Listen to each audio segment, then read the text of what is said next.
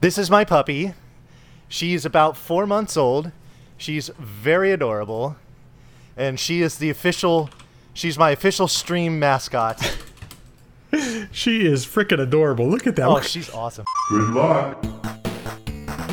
Hello, everybody. My name is Lat Mackey, and this is Sequence Break, episode 26. My good friend Vanny Van is here on the podcast, episode 26. Hey, Vanny, what's up? How are you doing, lad? I'm good. How about yourself, man? good, good. Do, good do, do you say well. Vanny? Do you say Vanny? I've always, you know, I've not, can't I've never bothered to ask. Well, okay, so if you if you Yeah, want to know it. how it's how it's done and the reason why it is, so um, the screen name was one that I conceived several years ago, and it's ad- it's an adaptation of a nickname, one of the many nicknames that we had for my son. His name is Giovanni.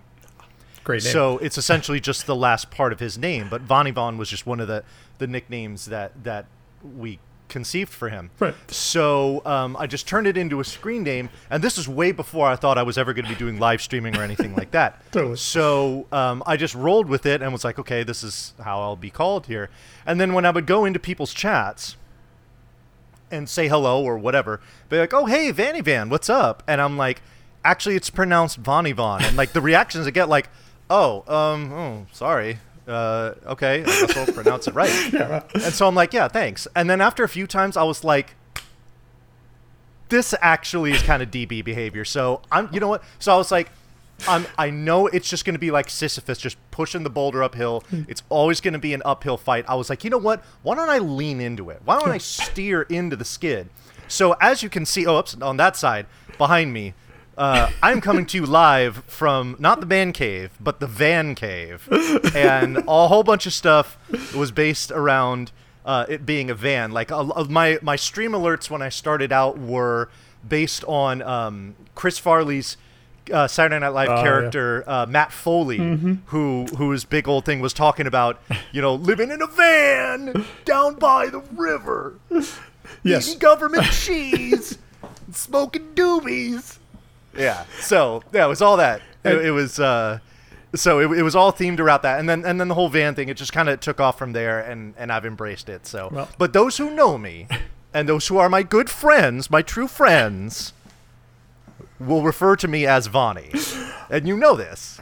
I always go with Vonnie, but then, you know. Yeah. No, you- that's right. That's okay, right. because when Okay. sometimes you, you're welcome aboard the van, and I hear van, I'm like, oh, is it? I should know. And you know, I remember hearing the way you introduced yourself at Calithon. I was like, okay, you know what? He's Mm-hmm. he- okay. So th- there we go. We've set the record straight, ladies and gentlemen. But he, apparently, you've decided not to die on that sword. So if Vanny does come up, it's uh, it's Oh yeah. Oh know, yeah. No, it's fine. it's cool. It's fine. Well, uh, there's a couple of different reasons I wanted to get you on the podcast. Um, one of them, uh, obviously, is the Neutopia. You know, I've got the Neutopia shirt. If you're seeing the video, I love it. You know, we're all about the TurboGrafx 16, but also some of the inter- you've done. Uh, you actually have done a bunch of interesting and diverse speed runs that we'll get to. Um, Mm-hmm. Take us back to the beginning. Um, where where did the whole uh, when when you where did you start playing video games? What was like your first console game? What was like the first you know intro into video games for you? So, so my very first experience ever with video games. All right, and this is gonna I'm gonna date myself just right off the bat.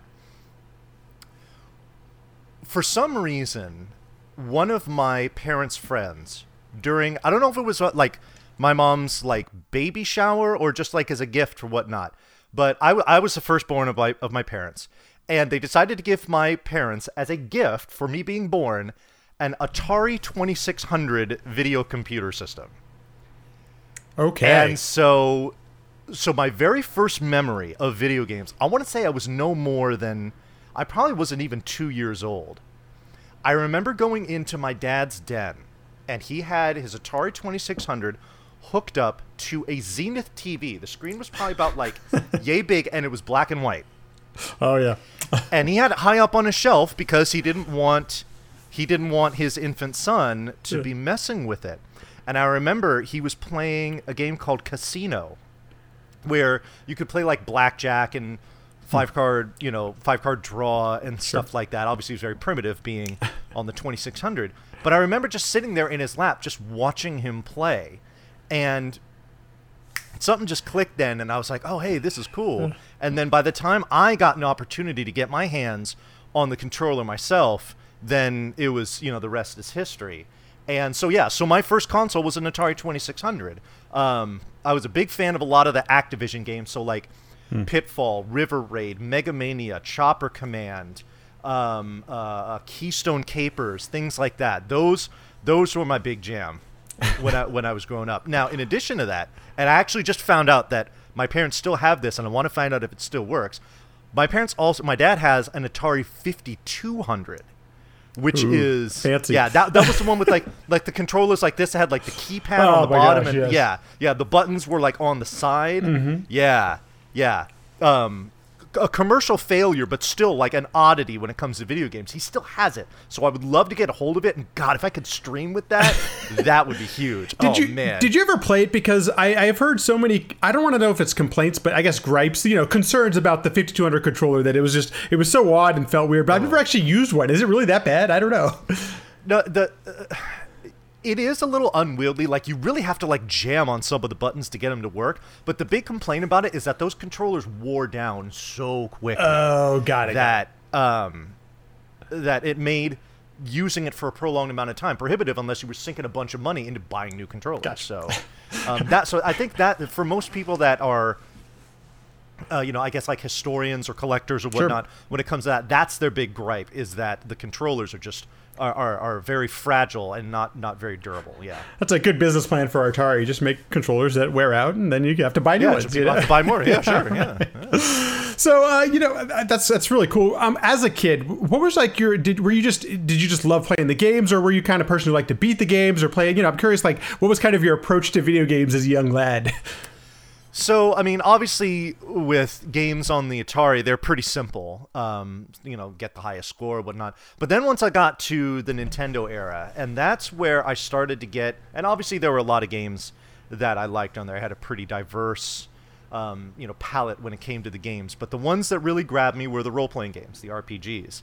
Um, with the exception of potentially Mega Man 2, the the Nintendo game that I beat the most growing up was Final Fantasy. And think about how long it takes you to beat that game. Yeah. Right? Holy cow. Like, I just played it over and over and over again just because Oh I loved it so much. so like it really ingrained in me as a young as a young boy. Though I mean, I, uh, playing you know Final Fantasy, um, Dragon Warrior, games like that. Like those were all games that I would just spend hours upon hours playing. You know, Legend of Zelda, things like that. Just hours upon hours playing, and um, and yeah, and, and so for when it came to to doing RPGs, that's something that I've always stuck. I mean, and that's where I have my my deep rooted. I mean, and you, you can see there. Whoops, god damn it! o- over my over my right shoulder, all the Final Fantasy VI um, perlers, because that's I mean that's one of my favorite video games, not RPGs, video games of all time.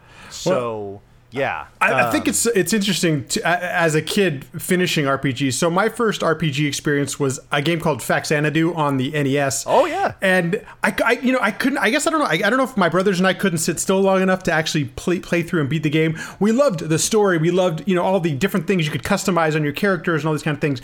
But for some reason we couldn't get through it. And so I have like mad respect for people uh, uh, who were you know if you're 10 years old or 8 years old, whatever, like sitting down or trying to actually beat a game. Like you mentioned Final Fantasy. I mean that must have taken you like hours and hours and hours to actually complete that thing. Oh yeah, no, a, a play. Well, I mean, I I got to the point where I knew where everything was and what I need to do, what treasure chest to pick up, what not. Right. So, I mean, if I was really like, all right, if I'm going to sink some time into this, I Yeah. could do a playthrough of it in, you know, a handful of days. Right.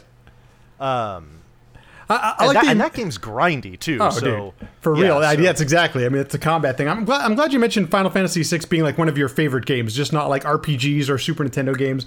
Uh, the, the, I didn't have a Super Nintendo growing up, so like going back into that library and playing Chrono Trigger and Final Fantasy VI and all these games that are like they. It's surprising how well those games are holding up today. Like they are, they, they, they oh, yeah. are just as good as I can. I mean, they're just as good as anything else that's out, you know, in the indie market and all those kind of things today. I don't know if you've had that similar experience, re, you know, discovering some of those games.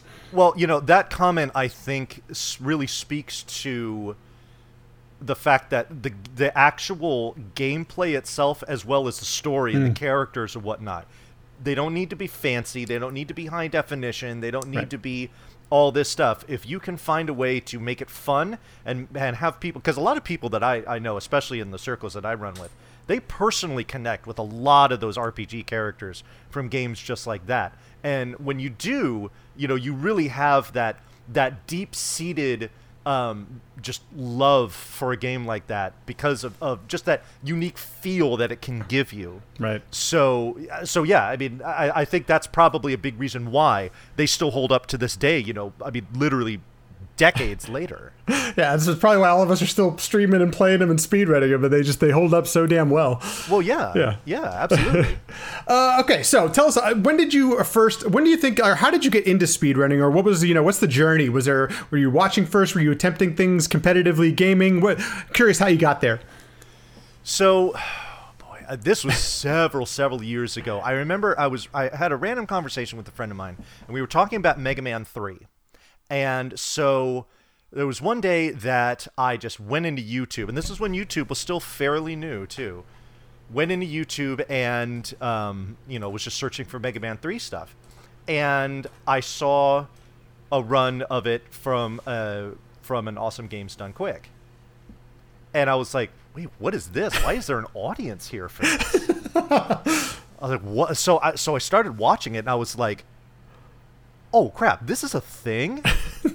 and then and then from there, the rabbit hole just went was deep and bottomless, and I just started looking at all this other stuff, and I discovered like RPG Limit Break and all these crazy streamers and and all this stuff, and um, I was like, "Oh my goodness." I, I was like, I wish I would have known about this years ago, because this all seems really cool.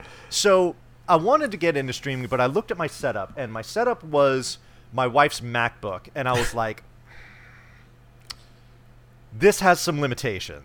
so I tried to do the best I could, and um, it, it just it wasn't working out. But I was like, you know what? Let's just do this as a hobby. So actually, the very first game that I ever speed run. I didn't. I wasn't streaming any of this at the point. Very first game that I learned to speed run for real was Super Metroid, because that game is just so phenomenal. It's it, it's it's just a masterpiece of a game, and as a speed game, obviously you know Super now. Nintendo again. Um, yeah, yeah, exactly. Um, you know now that it's it's it's just such an amazing speed game, and it's so popular. I mean, how many? How, I mean, practically closed out. You know, how many GDQs? Yeah. Anyway, so um, but I didn't really know any of the speed tricks, and I didn't obviously have you know save states or an emulator or anything like that. So I was just trying to play through, and you know my runs were were pretty sloppy. But what I did was actually funny is um, I used my son's iPad, and I used it just like in the Notes app. I kept like a I guess a journal, if you will, like talking about. Well, first of all, I had the notes for my run, so okay, I go, you know, so I knew the path to go. But then also, um, when I would complete a run, I would talk about the things that went well and where I screwed up and what I can improve, and looking forward to doing in the future, kind of like chronicling. Yeah. My and I don't know if I still have that. It would be interesting to see if I do, but um, but yeah. So then I. I so I did that. I also did a couple of speed runs of um, Mario Kart 8, just like a, a 32 track oh, cool. um, Oh yeah, I've seen that. That's how you've there. submitted those runs. Those ones actually ended up getting submitted. those I don't think I have any videos for either. Oh dang! I, what I see, I saw. I thought I saw Mario Kart 8 on your speedrun profile. It might have been Uh, something else. is on it is on my like in my Twitch bio, but I don't have any videos of that. got it. Got it. Okay. So what really got but what really got me into what really got me into wanting to do speedrunning and and ultimately getting into the community.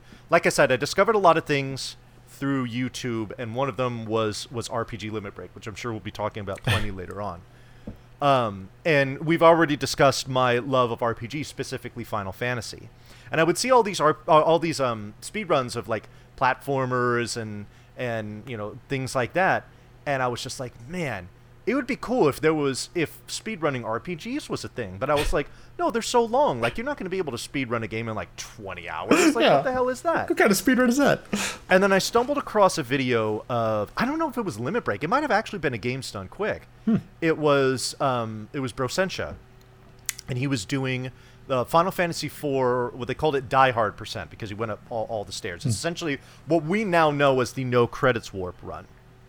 And I saw him do it in about okay, it was a GDQ. I saw him do it. I, I want to say he did it in about like two and a half hours, and I was like, "Wow, that's a revelation." I could do it. I- You know what? I, I mean, uh, well, shit, I was doing. I mean, my, my speed runs of Metroid would take me like an hour and a half. I was Right, like, right. what's an extra 45 minutes? Like, I can swing this. So I was like, you know what? I'm going to learn the no credits warp run for for Final Fantasy IV, and that was the first game that I started to really kind of dig into and practice. And then in the winter of, or like right around the beginning of 2017, the Final Fantasy community was holding. Uh, they were holding a tournament, uh, a, a race tournament for what's called Paladin Percent, which is probably about like the first third or so of the game as far as the content goes.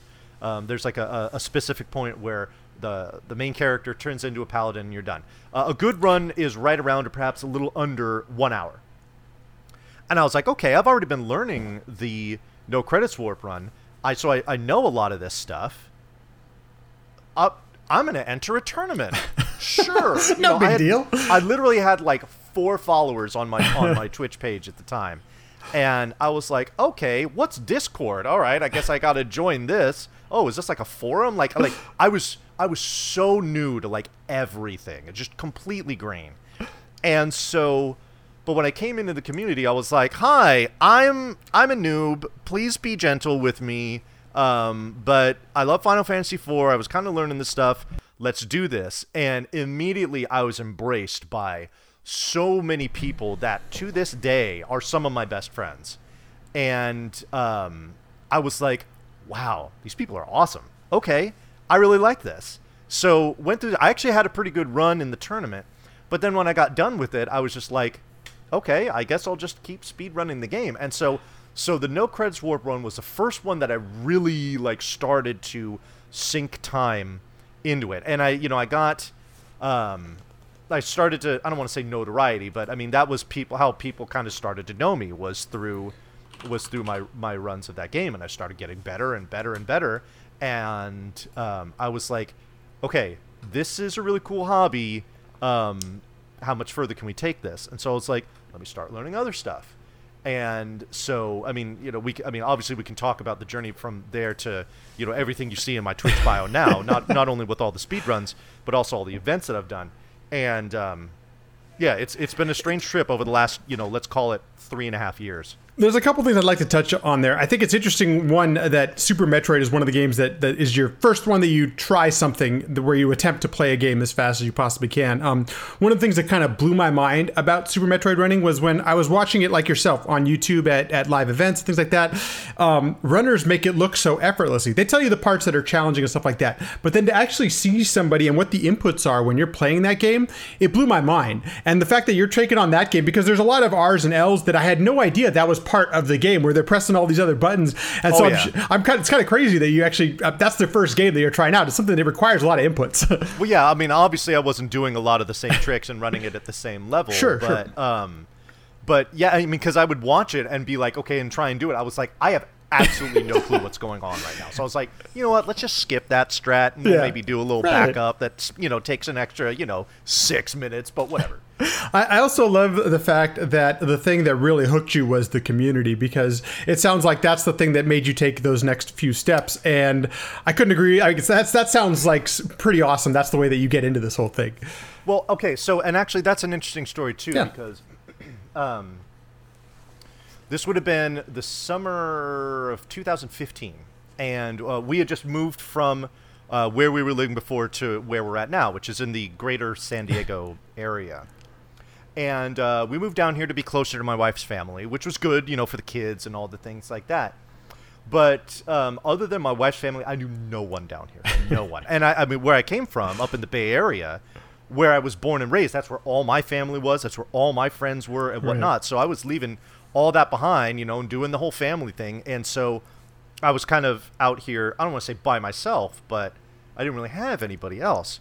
So to discover an online community that doesn't give a damn where you live no. was actually extremely refreshing because I was like, oh, cool. Now I have people with which I can, you know, communicate and and have relationships and whatnot, and it's all good, you know, even though I, I live in a place that I hadn't before. And so at the time when I moved down here, I was Um, so I uh, just uh, real quick on that. I work Sure. in the financial industry, and at, at one point there was a position that they wanted me to take that required me to have um, some state and federal licenses in order to do so. And there's a lot of studying that you need to do for that. They put me in like an isolated room in the building by myself, and I was doing all book reading and stuff online. Like nobody was supervising me. No windows. So what I did was I brought, was I brought my laptop and my control, my PlayStation 2 controller with the USB adapter, and I sat in there and I would, you know, I would take like an hour and a half lunch break. I would spend 20 of those minutes eating, and the other hour plus, um, you know, doing Final Fantasy IV speedruns. You know this is being And- recorded, right, Von- uh, Bonnie? Just so you, just I no longer work at Okay. that. I no longer work for that company. So Cool, yeah, cool, that's fine. you know. yeah, yeah. So, um, but, um, but yeah, I mean, I just, I, I, I, had time to kill, and I was like, I want to kill this time. Speedrunning. I was like, I feel like I can actually pour something, you know, into developing skills, into a hobby, something I obviously really enjoy and I'm really getting into. And it was just a perfect storm. And from there, like that's what really kind of created the foundation for me learning how to how to do how to do that speed run. And like I said, you know, we I, I kind of just t- just took off from there. Do you mind if we touch on that for just a moment? So, uh, one of the early episodes I did was with Gelsrake, and we were talking about balancing, you know, having a family, having a career, and also speedrunning. And it's one of the things that intimidated me, to be honest with you, going in. I was very dedicated, still am dedicated to my career, and I love spending time with my wife. Like, how do I find time to do this? And I, I, I noticed that you stream around the same time I stream, so we're up late at night, you know. And I'm curious, Yeah. have you how have you found it uh, how to balance all of that and, and you know and but and actually do speedruns at a very high level Well, the balance is that the reason why I stream so late at night is because the kids are in bed. Right. And, you know, I mean, if I'm going to get home for as much as I love speed running, obviously I love my family much more. So if I'm going to get home from work, um, because here's the thing, like my, you know, my son, he's got to go to bed early so he can get ready for school. My daughter is even younger; she needs plenty of sleep too. So they go to bed fairly early. So I wanted to, get, you know, I want to get home and spend as much time with my kids as I can, and then go stream. And also, you know, I don't want to be like, okay, later, wife, you know, you you take care of the kids, put them to bed while I go play video games. Right, right. You know, for at the time for yeah. like you know two viewers. Yeah. That didn't make a whole lot of sense either. So, um, so yeah, so that was that was the balance was you wait until the kids go to bed and then and and then and then doing some streaming and so now obviously now in the current environment I have more time on my hands so I've been able to pour a lot more time in whereas before I was only doing streams that were maybe like two two and a half hours. Now I'm doing streams that are like five or six hours because I actually have the time to do it. And that's really awesome. So um, but yeah but the balance is a delicate one. And I mean there's a lot of there's a lot of uh, people like us, you know, dads, moms too, in the speedrunning community that uh, have to balance that whole, you know, the whole for your hobby as well as for your your you know not only your family life but then also your career too. well You and know, we talked so- a little bit about it before we started recording but also you sacrifice casual gaming you know there's things that you can give up as well like you know you're not going to get to play as if you're doing the speed speedrunning thing there are some i don't know if i want to say sacrifice you just you learn what you want to dedicate your time to i think right Yeah, and and with with this being something that I've invested a lot in, not only you know money wise, but also in in time. Um, it speedrunning to me is not a chore. Speedrunning Right. to me is not something Yes. that is that is laborious. Yeah. It, it is something that I that I deeply and truly enjoy doing all the time. Even when I get trolled, even when I get shitty RNG, like I, I, it's it's still something that you know. Obviously, you take the good with the bad, and the the whole thing about speedrunning is, I mean, it's a hobby that I don't think I've ever put as much as much time and passion into um, in my entire life.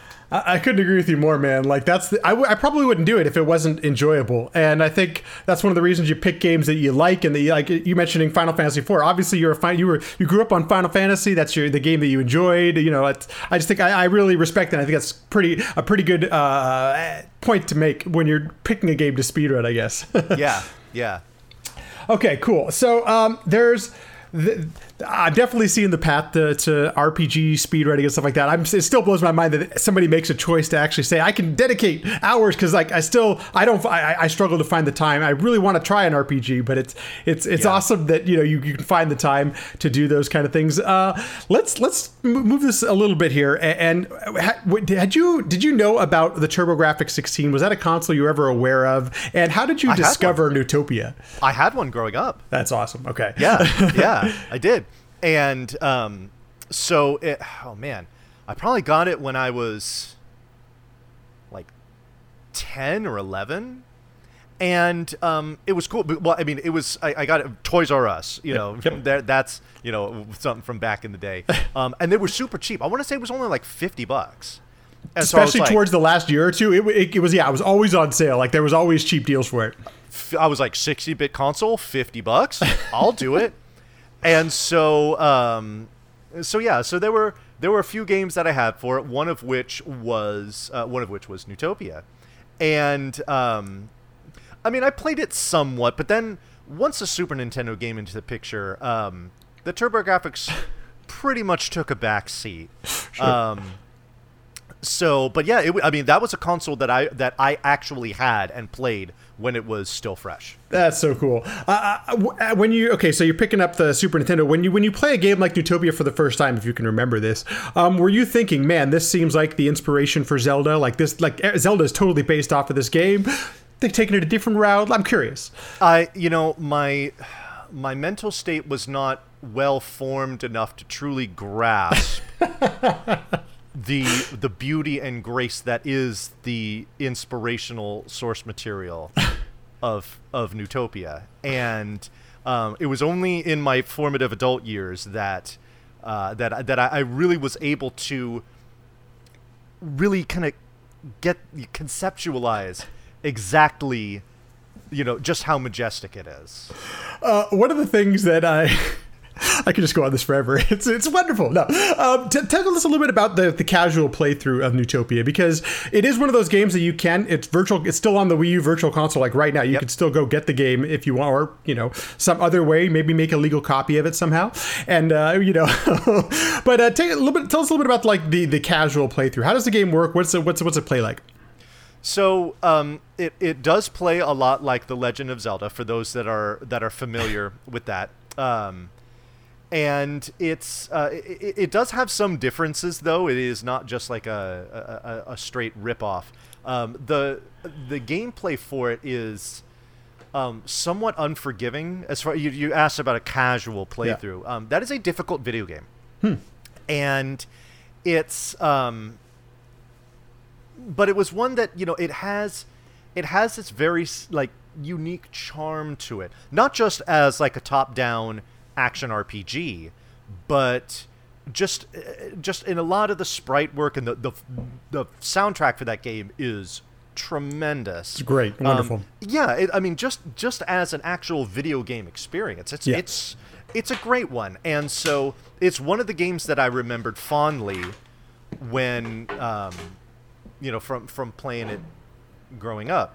Now, what got me into doing Neutopia as a speed run was um, I wanted to get involved in one of these 12-hour challenges. It's actually the it's a, it's actually the one and only 12-hour challenge that I've ever done. Um, It's kind of crazy to do an RPG. That's not your normal typical uh, 12 hour challenge game. Yeah, and I and, you know it, it fit in with the particular category, which Ah. unfortunately escapes me right now. But um, I was like, yeah, let's do this. So this would have been back in, oh man, this would have been back in like, like end of 2017, beginning of 2018, and so um, I learned it and was doing it for for the 12 hour challenge. And when it came to doing the actual speed run um, I got a very rude awakening to just how challenging that game is. In the 12 hours that I did it, I completed. I was only able to complete one run because here's the thing, I was there was there no resources, no guides, nothing for this. My only preparation was watching the world record video, taking notes, and just crossing my fingers. So the world record route has very, very little, if anything at all, in the way of safeties in it. So I was trying to essentially do this safety list because I didn't really know what to do. Um, I didn't prepare the the best for this, but for the 12 hour challenge that is. But anyway, um, so I learned any percent. I completed one run. My time was like one hour and seven minutes, which was about I want to say that was about like 13 or 14 minutes off world record, and I was just like, oh wow, this is brutal. um, so at the time, you know, once I completed, I was like, okay, that's done. That that's that's cool. Um, but then, uh, enemy, uh, my fellow uh, RGL TV staff member, he was he was like gung ho on pitching and putting together a TurboGrafx 16 block submission for I guess this would have been SGDQ 2018. I remember that one. I remember, yes, him being all. That's probably why the Discord came about. yeah, yeah. And so and so he said, "Hey, Vonnie, I know you've you did Neutopia for the 12-hour challenge. Why don't you submit that?" And I was like, Ugh. "Okay," knowing I was there was absolutely no way I was anywhere close to prepared right. to play that game on a GDQ stage. In front of 100,000 like, people, no yeah, big deal. I was like, this guy's nuts. Yeah. So, um, so I, I, I played at it a little more, and I got my time down to like a 103, and I was just like, th- and that was the best I could do for my submission video, and I was just like, fine, just submit it, whatever, that's cool. But then I was like, okay, if I really want to do this, then let's see what I can do to actually make this marathon viable. Because to my knowledge, I don't think it had ever been done in any sort of marathon that I was aware of. Not that I'm ever. aware of, yeah, for sure. Yeah.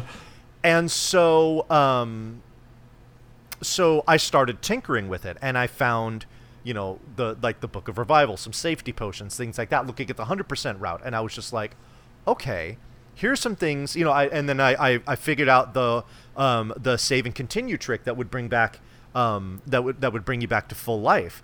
And I was like, okay, now these are things that I can actually work with, and it can actually, you know, because because ripping run after run after run because you know you don't know it that well, and it, and because it's so unsafe, you know, it, it, it gets to be a bit frustrating. But when I was actually starting to be able to complete runs from beginning to end and get those repetitions and whatnot, I was like, okay, now I'm starting to get a feel for this game. So, with nothing else, you know, really planned, I was just like, all right, let's see how well we can do this. So um, I just started plugging away at it, and um, at the time, this is this is fun. So at the time, the world record time was um, I want to say it was like 54 minutes and six seconds, and the second place time was 54 was 54 minutes and 8 seconds.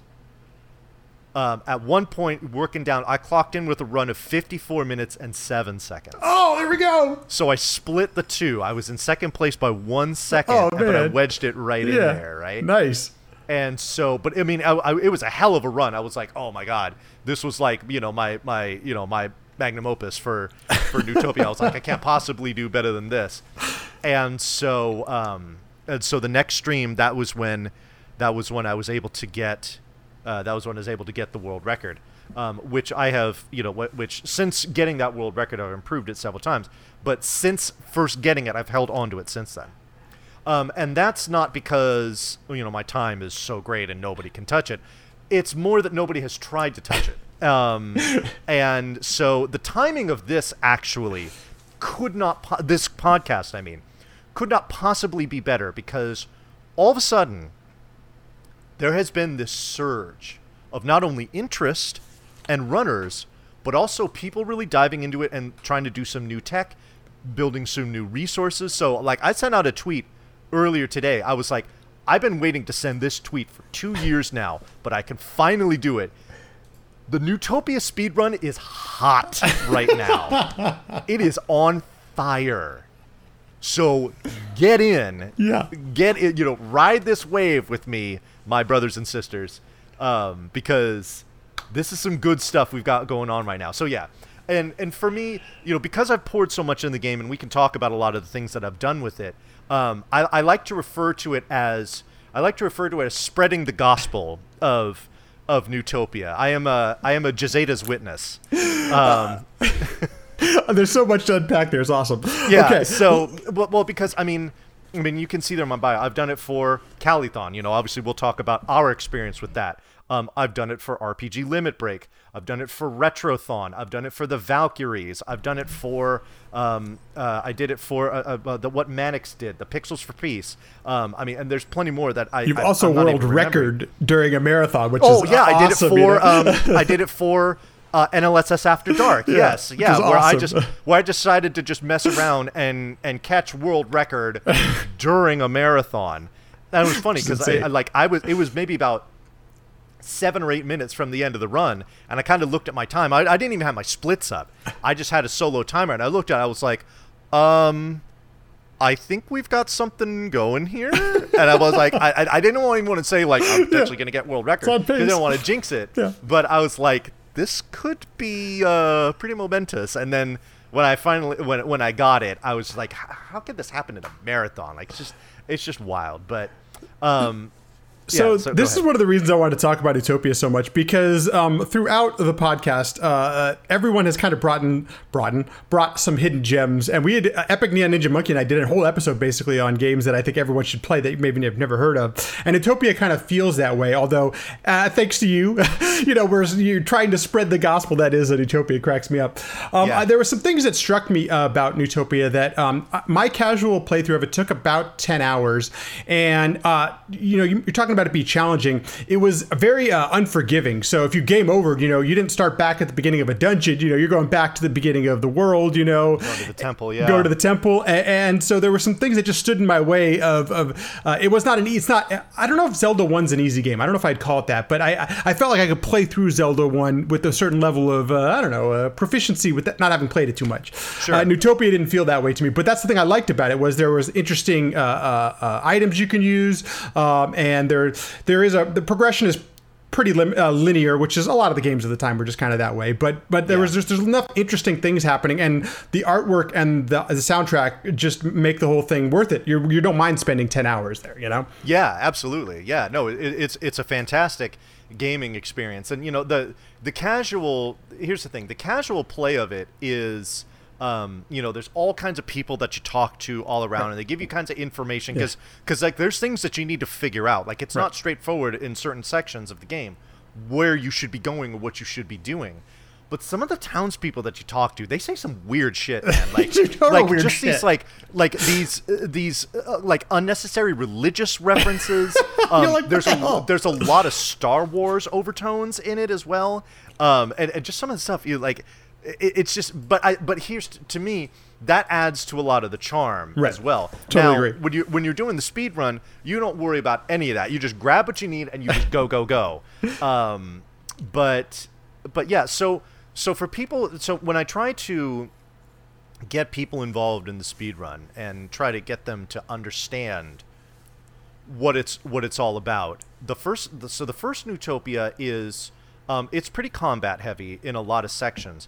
But the nice thing is, is that pretty much all of the bosses in the game can be, in some cases, completely manipulated such that they're essentially trivial.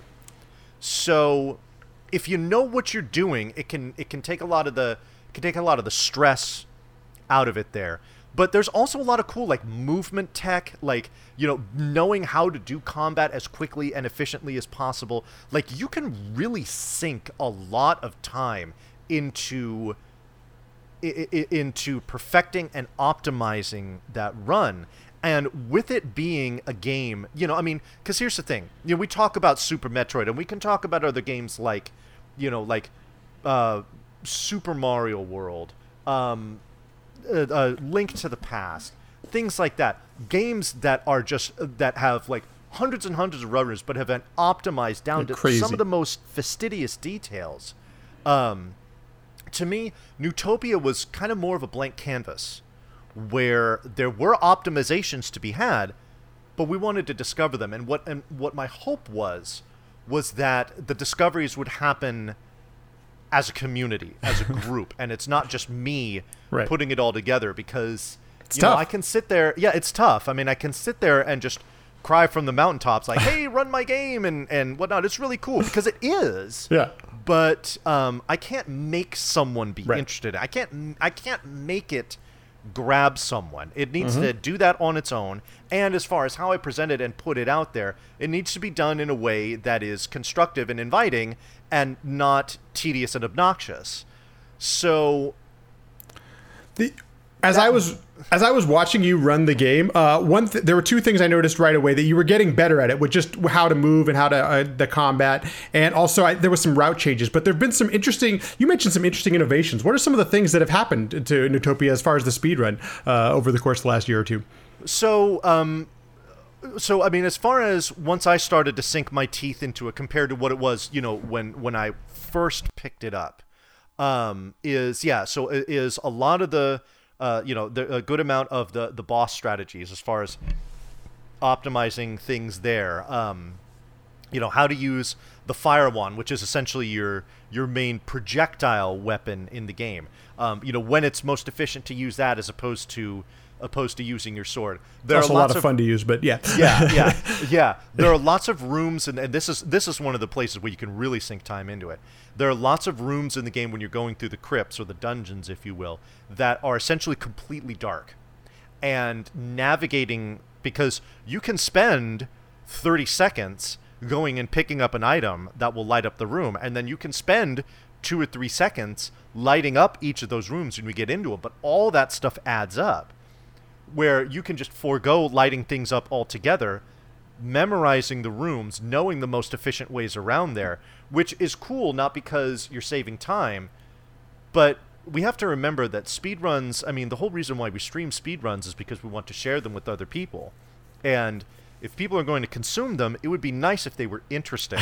yeah. to me, it's pretty interesting to watch Oh, yeah. someone running around in the dark with no problems at all, making it look super smooth, and um, and you know, and, and just you know, wrecking the game in that in that fashion. So that so I, I poured a lot of time into that as well. So, um, but then when it came to, uh, but th- now this is just in the any percent Okay. um, portion of it. There's then there was also the hundred percent category. Once I kind of had taken, you know, really sunk my teeth into any percent, I was like, all right, let's continue to expand on this, and then went into hundred percent. You know, did some optimizations there as far as you know routing and things like that. And so once it had become, once it it, it had become established that. You know, I was, you know, I was the preeminent speedrunner of Neutopia uh, my friend, her her her screen name is is Glitchwitch, but uh, we all know her as Cat. Um, another fellow RGL staff member. She uh, she and I have a we have a great relationship. She's a dear friend, uh, and we love to just give each other crap all the time. So one of the things she would always harp on me about it's like Tony, when is low percent Neutopia? When are you going to do low percent? And with uh, for which there had not been a category defined. And I was and I was thinking about it, and it just made my head spin because I was like, low percent would be virtually impossible, especially in certain sections. But I wanted, but I wanted to, I, I, I essentially wanted to pacify her, or, or I, I wanted, I wanted to, to patronize her, Yeah. um, because that's, you know, that's what I do. I do. And so I was like, all right, what if I do the entire run, but without the fire wand, which is arguably the most important item you Right. get in the game. I was like, is this even possible? And so I sat down one stream, and the second time I tried it, boom, got it all the way through. And I was like, sweet, here's another category for this game, you know, for people that want to, you know, make it more challenging. So um, that was, uh, yeah, so yeah, so, th- you know, just trying to expand what is available there for speedrunning Neutopia um, was, was something that I enjoyed doing. But actually, you know, so I I wanted to, I figured we'd be talking about, um, about Calithon Yeah. last year Absolutely. and uh, the experience there with Neutopia. Now, um, when I, sub, uh, you know, at, at the, it was at this point that I felt confident enough to submit Neutopia for a live marathon. I felt like I'd put in enough work. I felt like I, you know, I, I was really strong with it, and so, uh, and so I submitted. And I remember I got a message back from one of the organizers and he said, "Hey, looking at your Neutopia submission, and I'm really digging this game, but I have a question for you. It your your capture is super clean. Are you running on emulator or is it on a console? And I said, well, the one that I submitted there is on an emulator. And he was like, okay, cool. Do you have this available on a console? And at the time, I said yes, because I didn't want to completely torpedo my chance of getting accepted to this marathon. Absolutely. So, um, lo and behold, Neutopia gets accepted, and I was like, well, I guess I need to buy a TurboGrafx 16 and an EverDrive and have some way to be able to play it on stream because this is happening.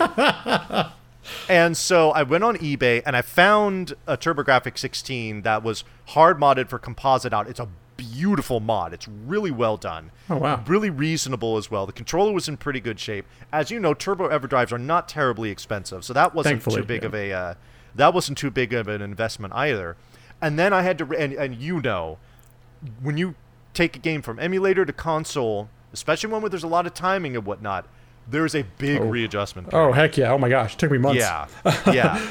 So, um, so I had to, I had to perfect um, playing, uh, you know, playing Neutopia uh, on the console now, and um, but I'm glad that that it ended up working out because um, it's the it, that that's the first ever live run that I've ever done was that was at at Calithon, and um, it also I guess kind of helped that. uh, What time did our run start? Like about like three thirty. Yeah, it was way late or It was early, like, depending like on yeah, look at it. yeah, like quarter after three. And and fortunately, the guy that I'm looking at right here was was gracious enough to not only stay up that late. Hey, you know, it. the fact that you had the next run after mine might have had something to do with had a it. little something to do with it. But yeah, but but uh, to uh, but to be on the couch was uh, was cool. Now and now now here's the thing. I will say this, Lat, and keep this in mind.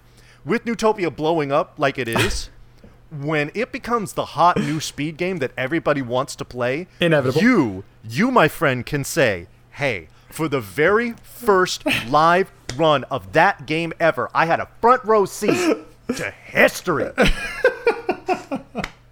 I right. keep saying that I'm gonna wear. I'm gonna keep wearing the Neutopia shirt until Please you know do. we get into Games Done Quick and it until becomes it's a, you know, threadbare. anyway, Yeah. No, let's. So- I, go, go, go. so so um so yeah, so that was cool. Now before before um Calithon even happened, because Calithon was in March. Uh, after that is another annual, and, and, and I'm actually repping There it it right is. here.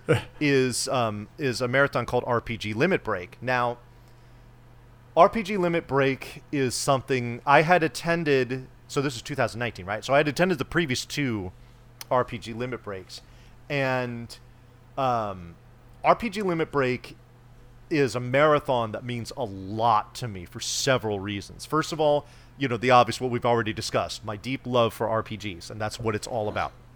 Um, the second is that a lot of the people that I first got introduced to in the community that um, are, are still dear friends of mine now. A lot of them are going to be attending the event, so it was a great way to see them. But then also on top of that is that um, RPG Limit Break.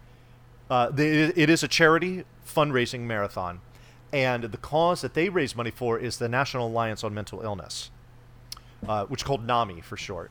Um, and that particular cause is one that means a hell of a lot to me, just because of um, of my experience with mental illness. Uh, you know, some of the some of what my family has gone through, friends as well. It's an extremely worthy cause, and so to be able to contribute to that and to help to raise money for that was um, is something that means a hell of a lot to me. So submissions for that game or for that marathon, excuse me, were in January, and I had learned that Neutopia had got accepted for Limit Break before I had even done Calithon. and so while I was excited for Calithon, um, and and not, not to disparage anything about No, that no. great marathon and, and Direct Relief and who they raised money for and all the organizers and whatnot, and I certainly was honored. And you know, I mean, that was where I that was where I took my maiden voyage in, in live speedrunning, i- or in a live marathon speedrun was there. But to me, I was already looking forward to Limit Break because I knew that was going to be such a momentous occasion to be on stage for that. And so the fact that our runs, well, for, for well, I guess I'll speak for my part. The fact that my run was like 3:30 in the morning, aside from people on stage and people in the crew, I think there were like five people in the building. Like if we're lucky. Yeah. Yeah.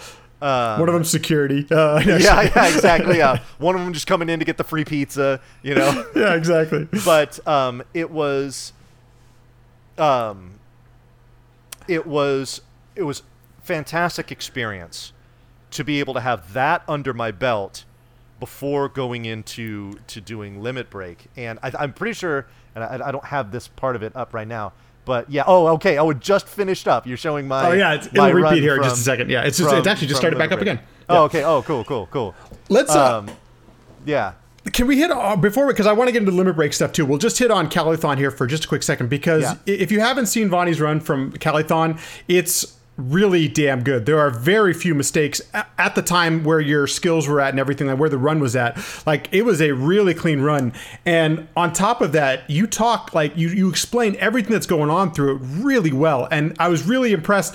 I on the couch, I found myself being a viewer, like I was enjoying so much of watching all this stuff, and Yeah. it was a really kick-ass run. Um, the other quick thing I wanted to mention about California, which I found was interesting, I wasn't quite aware of all of the speed runners in California. So um, I had always noticed the Lakers jerseys behind uh, Vonnie's back, so I'd always assumed, oh, he's got to be a California guy. Little did I know, Northern California, San Diego, all those things. But meeting all of the other people who are actually in the area, you know, who are in the California, Greater California area, was really Yeah.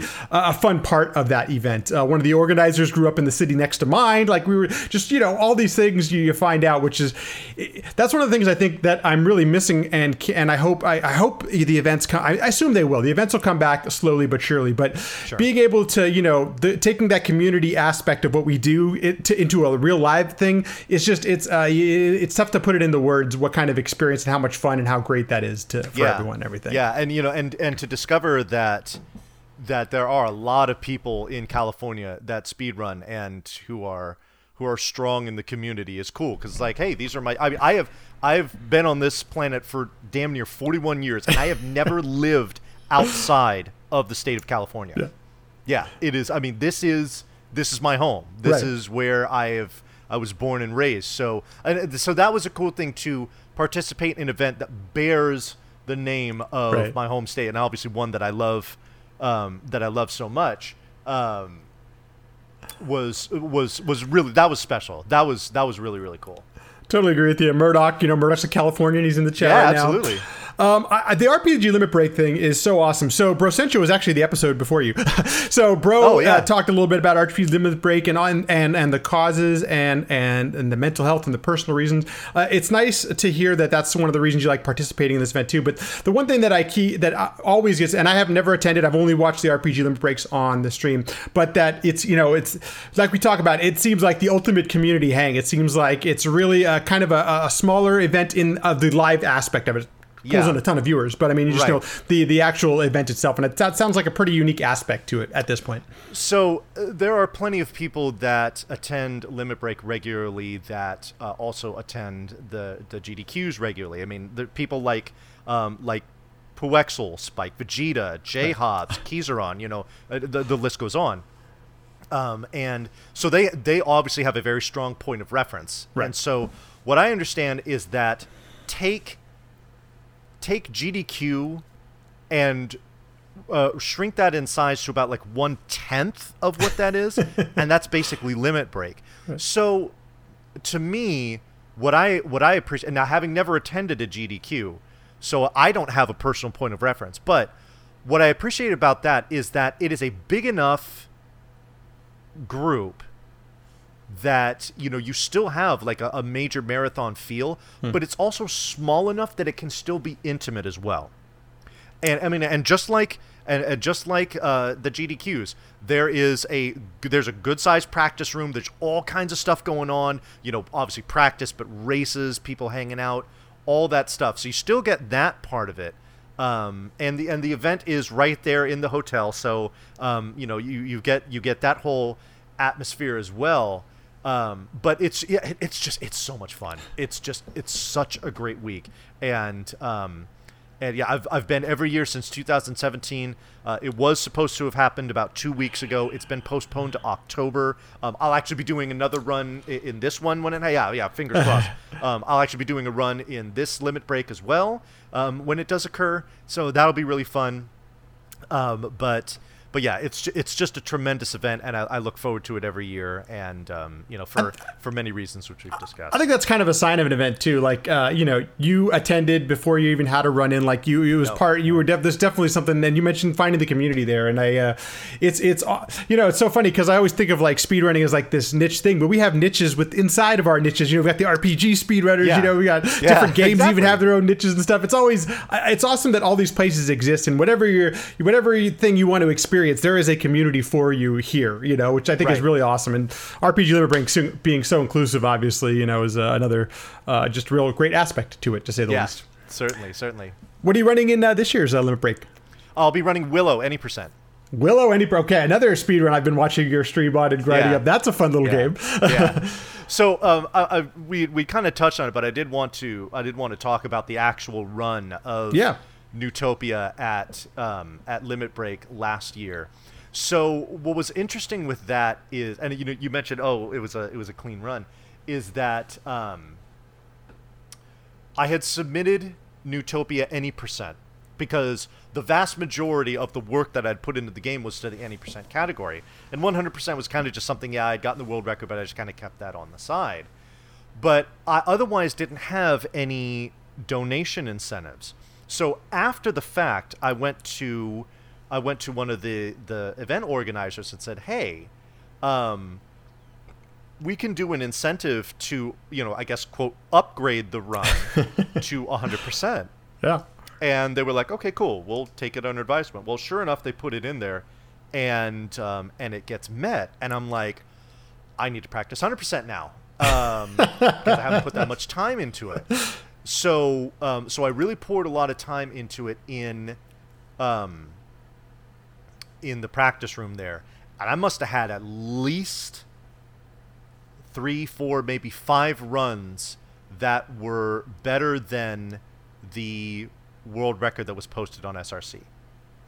Like I really hit a groove and I was like, okay, here's the deal. There's the very real chance that I could have a recorded world record for Neutopia 100% at RPG Limit Break. And imagine submitting that as your VOD for SRC. And so I was I was dead set on doing it and I missed it by about a minute. and so I kind of knew throughout the course of the run. See, and here's those things. For those for those of you, I don't know if you've ever done any like like uh, performance art, like um, you know, like like singing, uh, acting on stage, anything like that. One of the big things that they tell you is that if you screw up, you can there's a lot of things that you can do to make sure the audience doesn't know that you've messed up. You can make it super obvious or you can just roll with it. And you know, kind of finding out how to do that is is a very particular skill.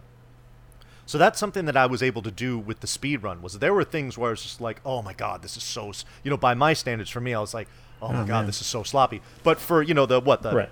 12, 15,000 people that are watching on Twitch, they would have no idea unless I indicated to them Yes. that I was messing up. Mm-hmm. So I was continuing to roll with it. So, but I'll tell you that there, I don't, I'm trying to think of a more kind of just exhilarating release of energy that came with me pointing to the tech table and saying time at Oh, the end of my run Heck yeah. um, just and and and I got to give a big shout out to to the community there and especially my friends because for a TurboGrafx 16 that is kind of a stretch to say is an RPG. Um, That's true. True. To have to have that room Yeah. be I mean it was standing room only. You got a great time. Yeah, you can you can see it's all packed. I mean, you watch the video right now. It's all packed in the video right now. It was it was yeah, it was it was packed and it was loud in there. Ah, so cool. So the fact that my friends came through so strong, and when I said time, and just the roar that came up in the room, it's it is literally a a sensation. You know, not just how I felt, you know, listening to it. But just the physical sensation of all of that is something that I will never ever forget. It's uh, it's one of the things that uh, you know uh, if you, you I think you get actually nowadays you because they're they, they're miking the rooms and things like that you do get a sense of the room a little bit watching the stream at home. But there's uh, being in the room is uh, something it makes it worth going attend events. I always tell people look even if you're not running or volunteer go go to these events. They when when they're actually around. Yeah. we're not, we're like, but they're they're they're there's just something uh, especially if this is your into like we're all into video games. We're geeking out. We're nerding out. You know it's it really uh, there's a great vibe to it to say the least. And it's pretty oh, the, awesome. The, the vibe the vibe in there was indescribable. Mm. Indescribable right. that. Yeah. It's uh, it was it was fun to watch at home. I'll tell you that, and, and, it wasn't just because I'm seeing this console that nobody, nobody, you know, not a lot of people have heard about. Like yeah. the, that's part of it, but then just seeing obviously everyone's reacting like for real reactions. You know, it's uh, yeah. it's pretty awesome. But you know, we, we talk we talk about history w- with this game, and um, to, I mean, obviously to this point, but uh, Neutopia was the one and only. So it was the first ever TurboGrafx 16 game that's ever been run at an RPG limit break. That is awesome. So there you go. There's a little slice of history right there. Yeah, I, I got to learn learn the library a little better, but I don't even know if there's any turn-based like traditional RPGs on the console. I'm not sure there is. well, see, and, and you you know this that when it comes to the library of games, especially that we got here in North America, it's nothing right. compared it's nothing. to what was released in Japan. Right. So yep, totally true. Eh, and then and then of course you know when we go into oh Ys Ys of course into, Ys yeah. but, but then when we yeah. go into the CD games right. and things like that then yeah there's um there's more of a library but um, but that that's not really what the TurboGrafx 16 was all about, you know. So yeah. Um, so yeah, so so any any RPGs that come on there is you know it's obviously something I was going to seize upon. No, totally. Um, there is a Neutopia too for the uh, TurboGrafx. It, the U.S. and and Japan got it. Yep. Um, what are some of the differences, or what are some of the what did they did they improve upon anything? What, what how does it, I haven't played through the game yet, so I'm, I'm speaking totally blind here. What changes? Yeah. What, what what happens in uh, in Neutopia 2? So what happens in Neutopia 2, and just real quick lore wise, so so the protagonist in that game is actually the son of the main character from the first one. Yeah. And part of what you need to do is you need to go out and find your father. So, um, so that so that's where the story kind of kind of picks up, and you know, so it takes place you know several years after the, right. the events of the first one. Now, what's what's so what's different as far as just the gameplay itself of Neutopia Two is. Uh, first of all, you can move diagonally, which is something you couldn't yeah. do in the first one. Nice. Um, and also, there is there is definitely a much more uh, varied arsenal of weapons um, in that game. So you do, you know, when it comes to combat, you have a lot more, you have a lot more options, and there's definitely there's definitely more depth there. Now, as far as the speed run goes, first of all, it it's definitely longer. So my so my world record for Neutopia one and 100% uh, is is the is the comparison point here. So my world record for Neutopia 100% is I want to say it's like 52 minutes and change, and my world record for Neutopia 200% is one hour 11 minutes and change. Oh so wow, extra 20 minutes or so. Yeah. Okay. Um, uh, oh, that's another thing about Neutopia 2. It is completely linear. Um, oh, there gotcha. is. Um, you had some kind of leeway as far as which crypt you would go to in each of the spheres in the first one, but in the second one, you do everything in order. Now, the big, the two big differences from Neutopia 2 as compared to Neutopia 1 is that, especially in the early part of the game, the RNG that you need from uh, enemy drops, the items that they drop, are crucial to being able to complete the run. Hmm. Whereas you need you do need drops in Neutopia, but it's not nearly as critical as it is in the second one. Uh, the other big difference, in, and this is actually something that, that I touched on when talking about tech for Neutopia, is that there is you know, pretty much all of the bosses can be, in some cases, completely manipulated and trivialized. Almost all of the bosses in Neutopia 2 are complete RNG fests. So um, it can it can really make or break runs, you know, because like there's one particular boss that has one of th- that uh, has three different attacks that it does, and it can only be damaged when it does one of those particular three. Jeez. Well, you have a, you have a one in three chance of that attack coming out, so you can kill that boss in as quickly as two or three cycles. I've had it take, you know, up to 30 cycles, 25 or 30 cycles. And in that case, the difference between the two is like, you know, over a minute. So when it comes to trying to speedrun it at a high level, if you get 20 cycles on that boss, you know, you're you're basically kissing any opportunity to TB there goodbye. So when I um, watched when I first started watching your attempts at Neutopia 2, I actually was like, "What the hell is going on? Like, why is the like he's not even hitting the boss because he wasn't giving you the opportunity?" Exactly. Yeah. Exactly. So, um, so yeah, and the the combat to me, the combat in Neutopia 2 is much more fluid. And, and here's another difference: when in Neutopia 1, whenever you would stab with your sword, or you know, let's say throw out fire or whatnot um, you would stop in place while your while your sword mm. swinging animation was going on. In Neutopia 2, you could stab your sword and continue to move at the same time. In fact, you can actually you can actually while your sword is out, you can like change direction and and the sword will go oh, with nice. you. So the combat, the just the feel for the combat, it's much more fluid, which to me makes it more complicated because you have the opportunity to make things go faster. You have the opportunity to make things more optimized and you know, for me running it at that level, like I have to do that. Yeah. And so, so to be, I, but I mean, I, I, I appreciate and love the challenge of doing it because again, just like the first Neutopia, uh, it, has got that charm. The graphics are great. The soundtrack totally is phenomenal. It's great. Yeah. It's got some bangers. Yeah. Oh, it, oh, it really, yeah. really does. And so, you know, all the things that you love about Neutopia are there, but then there are also some some differences as well. Now, again, the depending on the, you know the the heavy RNG factors that are that are not present in Neutopia One can be hard to stomach. But other than that, it's it's uh, I I you know I, I it's weird to say this, but it, it's superior to, to, its predecessor.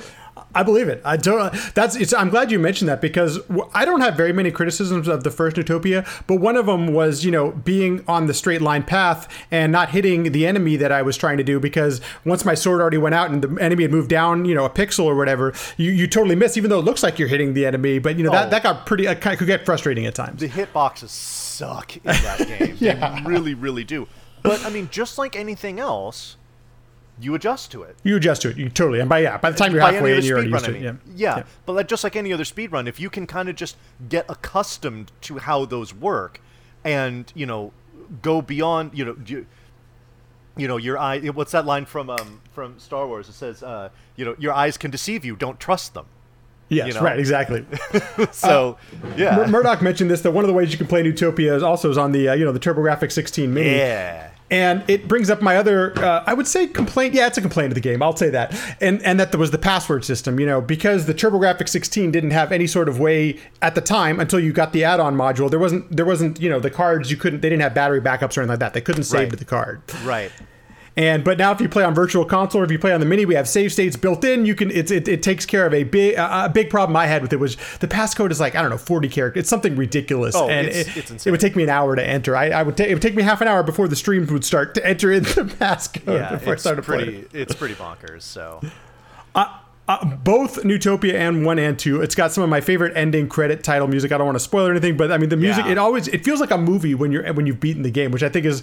Uh, you mentioned Star Wars, the it touched upon, and there's this. Uh, um, you know, you've talked. There's this mythical. I've seen your tweets. The mythical third uh, uh, um, Neutopia. That man, if we could ever have one day. Like, but but it felt like you know they were they, they were conscious of cinema references, and you're mentioning Star Wars. So true. You know, maybe they wanted that that that original trilogy of. They wanted to games. make it a trilogy.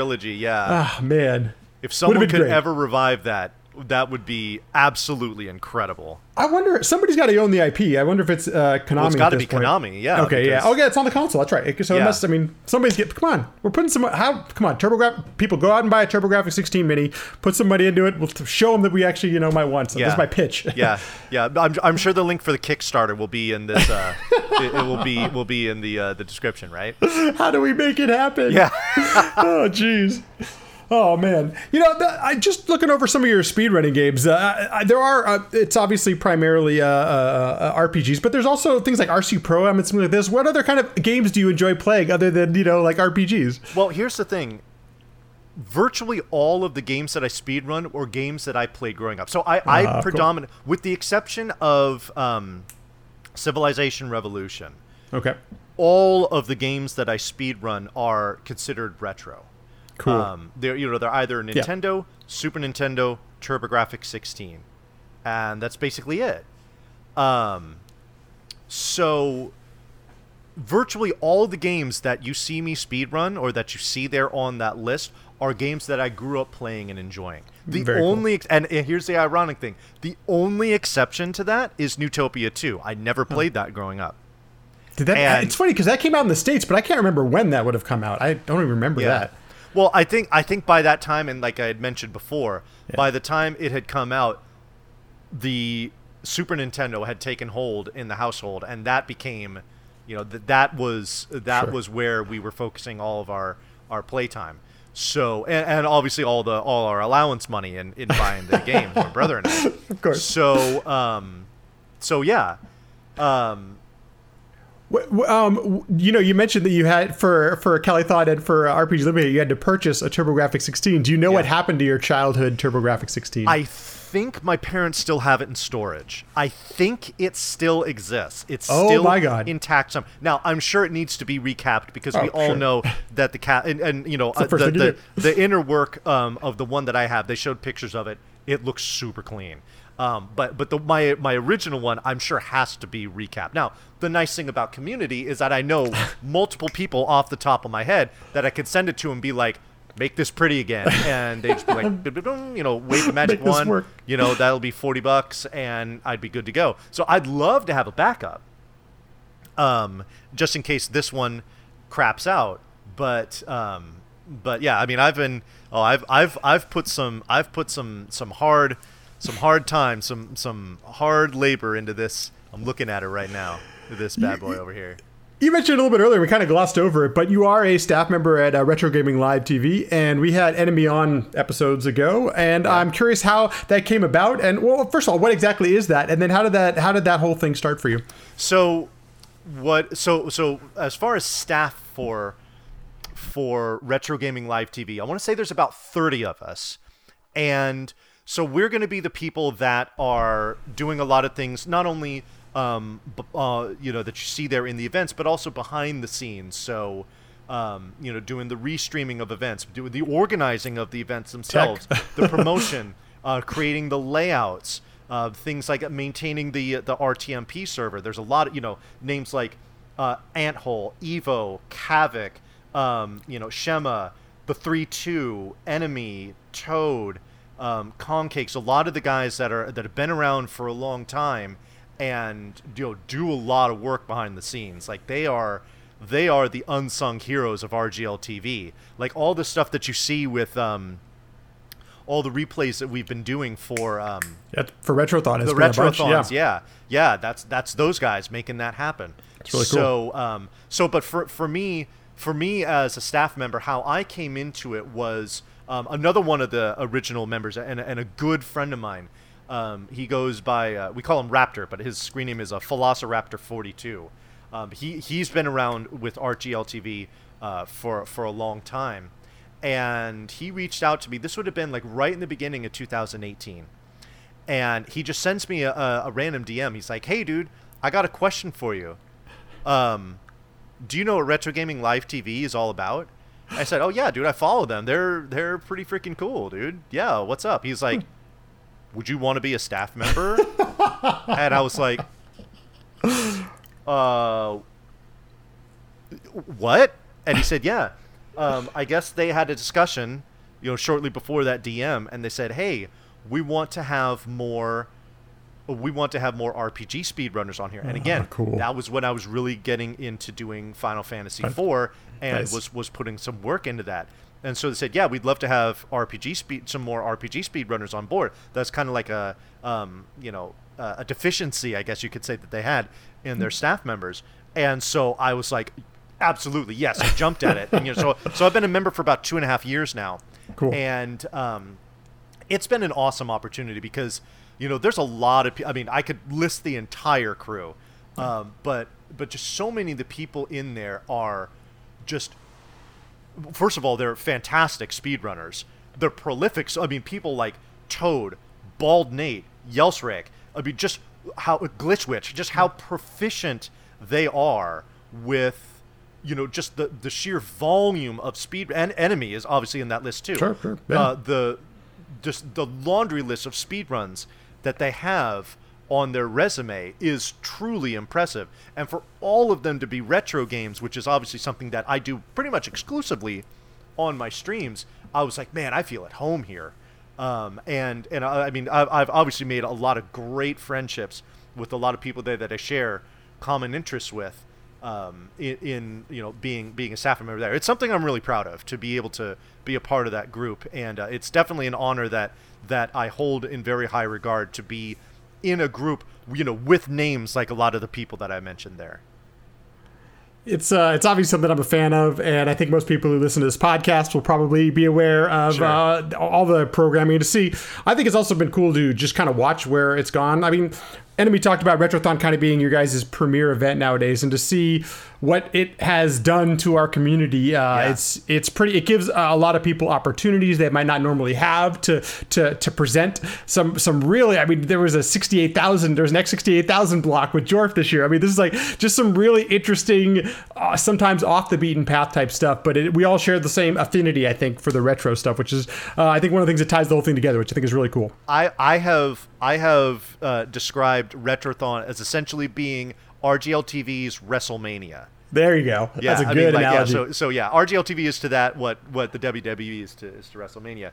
Um, and yeah, and, and it's just you know the growth that that event has had. Right. I mean, and even still, the interest that people have in just us running replays of it. It's it's such a unique collection right. of speedrunners and you know just the showcase itself that I mean, sure, you get retro stuff at things like, you know, RPG Limit Break and ESA and the GDQs and all of those things. But for people that just love the retro games, to have a week that just straight up celebrates that right. all week long is I mean, it's it's like an absolute cornucopia for, for people in that niche, and those and anybody that's in that niche are people that I appreciate dearly, obviously.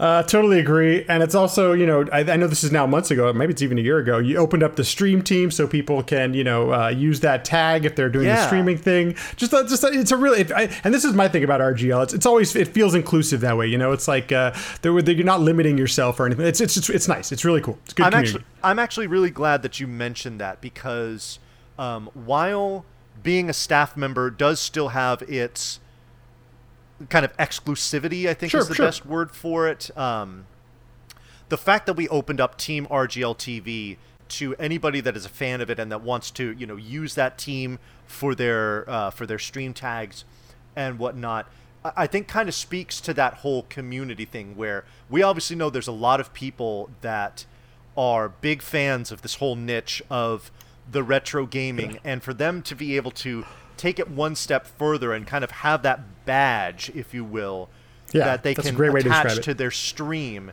is just something that just brings in more people and you know kind of spreads um, all of that love and all of that passion around to you know to all the corners of, of Twitch and and and yeah and, and you know the, the inclusivity of it is um, especially when compared to how some other retro collectives um, were handled, or I suppose mishandled is the best way to yeah. put it.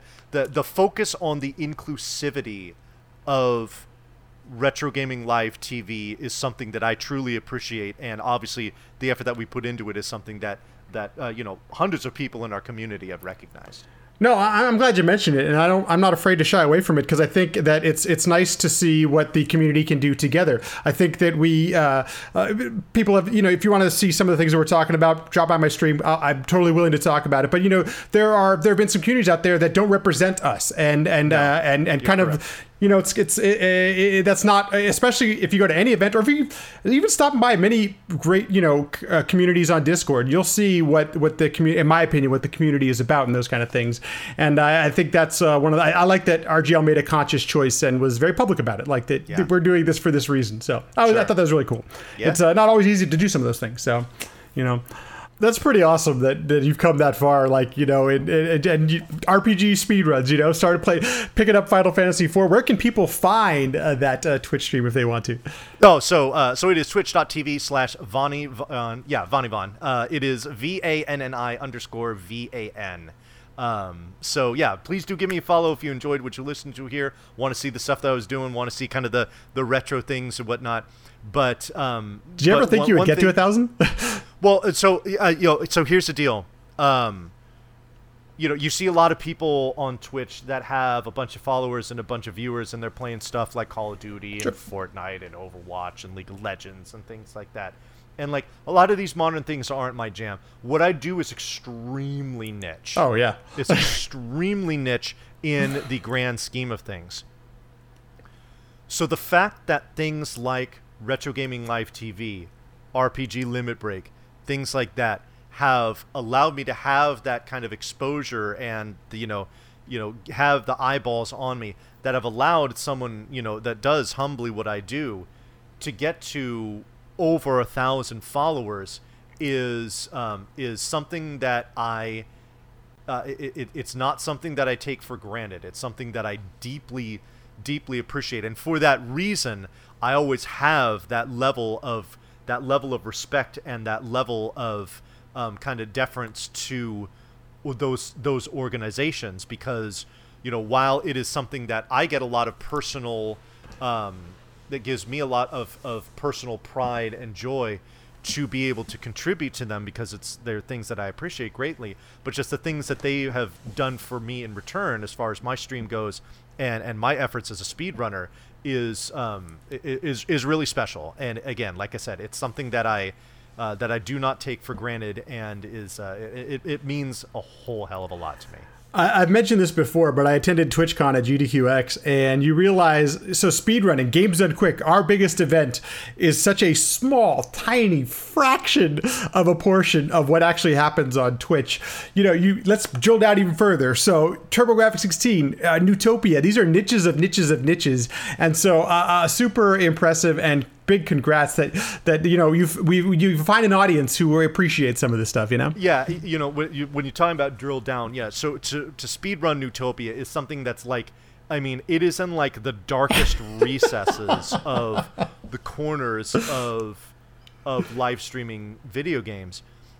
The fact that I have been able to take that right. and make of it what I have and to gain the following and the notoriety, you know, to this point that I have, you know, primarily from that game is nothing short of astounding.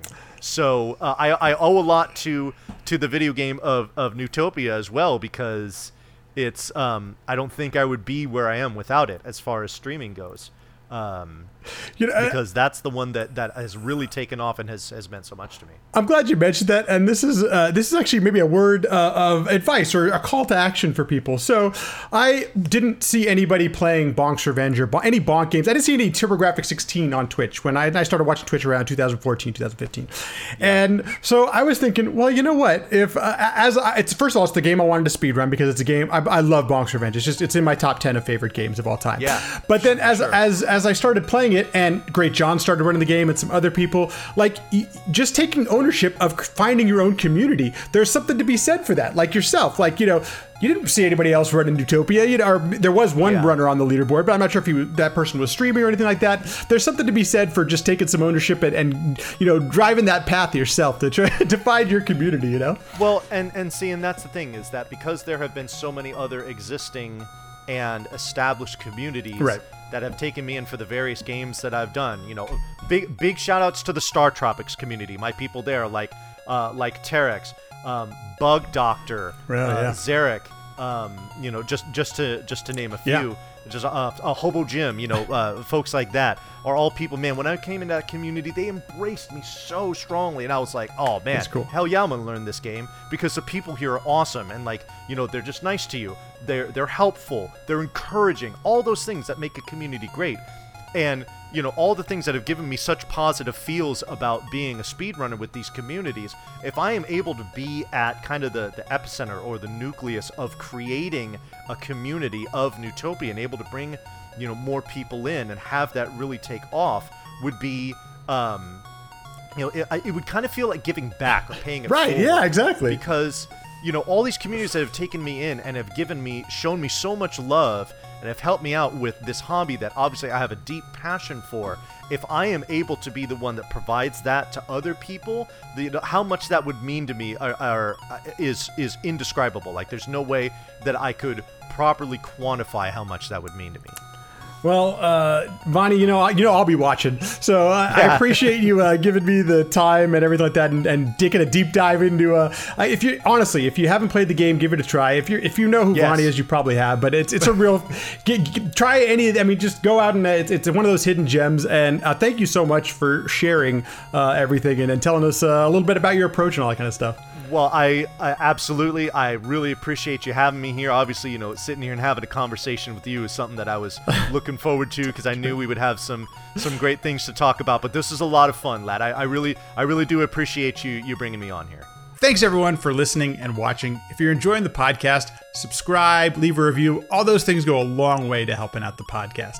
If you'd like to continue the conversation, I'm on Twitter at LatMackey, or you can also join the LatMackey Discord, where we have a sequence break channel. We talk about guests, we have questions. It's really interactive, really fun. Please feel free to stop on by.